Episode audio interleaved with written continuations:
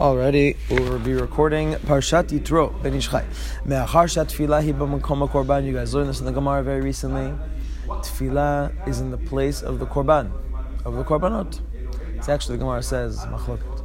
Tefillah is in place of korban, or is tefillah in place of the avot, Avraham and Yaakov. The Gemara says, really, it's both. They were mitakenet al pi the korban. That's why it's only given at the times of the korbanot. Arvitas only prayed at the times that they were able to destroy all the fats and the limbs and the extra stuff. And Mincha's only prayed at the earliest possible time that we ever did the Korban in the afternoon, which is on erev Pesach. And in the morning, I guess that was the earliest time that they prayed, that they gave the Korban. Yeah, alrighty. Upoha adam b'makom, upeha adam b'makom mizbech. You have the korban. What's the korban? We just said is the tefillah, right? It's the korban atamid, which is your prayer. Where's the mizbech? Where's the altar? Where are you putting it on? Where's your altar? You have to have an altar to put the korban. That's also usually true. Dinner table. Your table's usually your mizbech, correct? Says the Ben Ish Chai, when you're going to pray to Hashem, you're giving a korban. But where's your mizbeach? Upeha adam b'makom mizbeach. Your mouth is the mizbeach. You're giving the korban through your mouth. Shebo makriv korbanot. Lachein tzarich lechaven b'tfilato keneged Beit Hamikdash. That's why if our prayer is a korban, where do you have to give korbanot? In Cleveland? In Tel Aviv, where do we give korbanot? Yerushalayim. Very good, Yerushalayim. Where? Harabite. And then? Not in the Kodesh Kodesh, but in the courtyard. Actually, he says here in the Beit Kodesh HaKodesh. There's no mizbech there. It's the aron and the menorahs on the outside. But that's the idea. That's he says, Shesham mizbech banui. Is there mizbech inside? So he says. I think incense might be. Maybe for the what's it called? For the Yom Kippur. No, he does the incense offering. I don't know. Maybe that. Or it's face toward. I mean, everything's. Anyway, that's the point. We have to imagine as if we're in the Beit Hamikdash. We're in Yerushalayim. Why are we facing Yerushalayim, David? What's the point? Because it's a good city. Because it has the Kotel. Why are we facing Yerushalayim? That's where the mizbech was. Facing Yerushalayim, very good. In order to feel like we're in the Beit Hamikdash, giving the korban in the Beit Kodesh HaKodeshim. You have to feel that you're in Beit Kodesh HaKodeshim. Not just in the Beit HaMikdash. You're in the Holy of Holies where the Kohen HaGadol can only go once a year. That's where you're praying to Hashem every day. Do you have that in mind every morning? It's like sitting in the back of the bus. Yeah, it's the outside wall. That's the fence around the house. That's like never crossing the curb, the sidewalk. That's not in the house either. It's in the house. I don't know what the other look like, so I don't know. At least I envision that. A room. It's inside. Imagine yourself that you took a tour and they brought you inside the Beit HaMikdash and inside the Kodesh HaKodesh. Yeah. That's how we have to be praying. There's a model by Israeli museum. I think there's one in like Italy, no? There's like a real one. Sao Paulo. Oh, Sao Paulo, Brazil, right? Yeah. $300 million. It's cheap. Yeah. You know how fast we could raise that? Yeah. The budget was $200.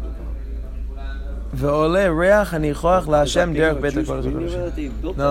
It's goyim. Oh, Christians wanted it. So, anyways, he says like this. What is it? It's a church. It's a church. Goyim are doing it. They're doing the they're bringing Avodah. Wow. They made it look like the Beit HaMikdash. Yeah. Replica, my friend. You see, watch the video. Sao Paulo. No, I've seen the video. I didn't know it was.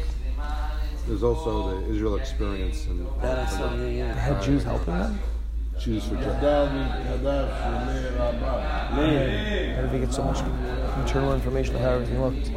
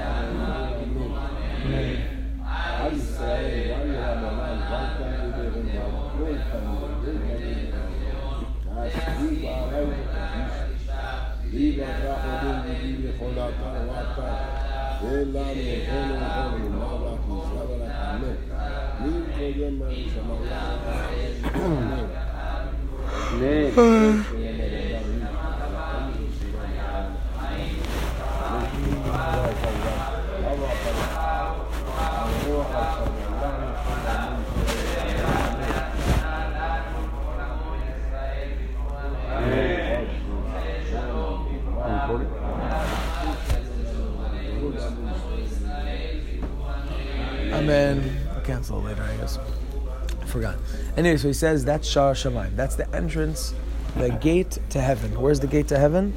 There. Still, even nowadays, all our tefillot pass through there and go up to Shalayim. That's the gate to heaven. Okay, so the closer we are to there, the closer it'll feel like our prayers are getting answered. If a person was praying in Tallahassee, or if a person was praying in Cleveland, or if a person's praying in Australia, doesn't matter where, in Europe somewhere. North, you face south. West, east, you face west. West, you face east. South, you face north.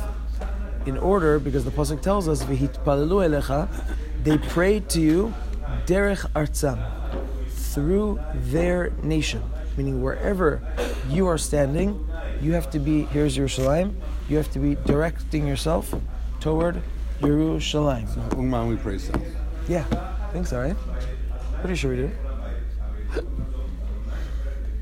So he says, someone who is in Eretz Yisrael, does he have to face toward Yerushalayim, or can he just pray wherever he wants? He's already there. He's facing towards where we're facing. He's standing where we're facing. He says, no. Yachzir panav keneged Yerushalayim. Wherever you are in Israel, you have to face Yerushalayim. Beit Hamikdash, meaning if you're in Yerushalayim, what if you're already in Yerushalayim? You face towards the Beit Hamikdash. And what if you're near the Beit Hamikdash? You're on the other side of the Kotel. You took a tour. Don't take a tour. You took a tour. Now you're in the vicinity. You're in the area. Says the Rab, you have to face towards Kodesh HaKodeshim.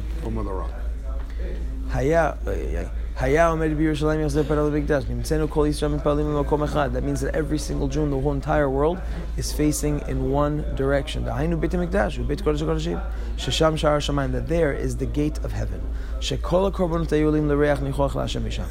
all the korbanot were given there and were a pleasant fragrance for Hashem. Vilakach, high five. Gamat tefilot shehem dugmat korban. Even the korbanot that, even our prayers that are like right now the korban, olim derech Sham. They still go there, right? Your prayer goes all the way there. Not that Hashem doesn't hear you here. Hashem hears you here. And it goes there in order to do what it needs to do. Vilakach nikra Beit Hamikdash Talpiot. The Gemara says, we just had this in the Gemara actually. Oh no, we didn't. The Gemara, it hinted to something, and the rabbi that I was listening to gave a Gemara in Sanhedrin that quoted this Gemara. The Talpiot, the Beit Midrash is called Talpiot. What is Talpiot? A neighborhood outside. It is a neighborhood outside. Tal, shekol piot ponim lo. It's a hill that all of the people are facing. So that's why the Beit Midrash is called Talpiot. Everyone, it's a hill that everyone in the whole world is facing. Umatzati katuv etzat tova. I found a good piece of advice. Liot adam lemiskeret. So a person should know that he's doing this. Shirshom al daf sidur shelo kodem atfilat amidah milot elu. He should have in mind in his sidur. He should write in his sidur. Okay? Where's your sidurim? You're going to write this later. You're going to write this in your sidur. You ready? Yerushalayim, Beit Hamikdash, Beit Kodesh HaKodeshim, in big words. Yerushalayim, or Yerushalayim, Beit Hamikdash, Beit Kodesh HaKodeshim, V'hu minhag tov. It's a very good minhag. Because l'rova tirdot, because with so many bothersome things that are happening, what you did before, what's happening now, ha'adam la'asot miskeret. A person has to make a reminder. How is he ever going to remember, David? Like you just said, how is he ever going to remember that you have to face Yerushalayim, you have to face the Beit Hamikdash, and you have to face Kodesh Kodeshim? Hitzavu lechem tzionim, says the Rab. You should make for yourself marks. Make for yourself marks in your Sidurim. Mark it up. Right here, right in the beginning of Amidah. Let's say this is Amidah. Right here, Yerushalayim, Beit Hamikdash, Beit Kodesh HaKodesh. Huh? Amazing. So I think we're 25.5 degrees latitude. Yerushalayim is 26 degrees. Go slightly over. He's done. Okay, let's just finish this one second. 4 lines. Where are you going? Where are you running to? Okay. Even a person who prays Amidah Balpeh, by heart. He doesn't use a Sidur. That's in today's 1 minute halacha. Look forward this morning. Was not the shame. I already did it last night. You hear? Even if a person prays by heart, he's not using a Sidur. Why is it going to help him that he's writing it in a Sidur? Ki hazhara shamanu tov l'adam l'itpa'el hamizmor hazmirot v'hayotzer mitoch hasidur b'shvil kavanah remez hadavar amar yimasefer yashuv machshavto. How is it going to help, he asks, if a person has it as a reminder, but he's praying with his eyes closed? No, he closes his eyes. He doesn't use the Sidur for Amidah. He closes his eyes like this. Praying. No, but how's he going to remember that he? How's that going to help that he wrote it in the Sidur? It's in his mind. Same way how he remembers the whole... prayers. It's in his mind. It's in his mind. Why is he saying to still write it down? Because it's going to help you. By writing something. That's what I thought he was going to say. That's what I thought he was going to say. So he says not. He says you don't pray the entire things with your eyes closed. You still pray Psuket Azimra with a Sidur because he says it's better to, and it's you still pray Birkot Shema with your Sidur, and there you should also have in mind that you're facing the Beit Hamikdash. Says the Rab, and now when you stand up, so you'll already have it in your mind. Very good. So Goldman Davins, he davens his eyes closed, he just turns the page. That's silly. What?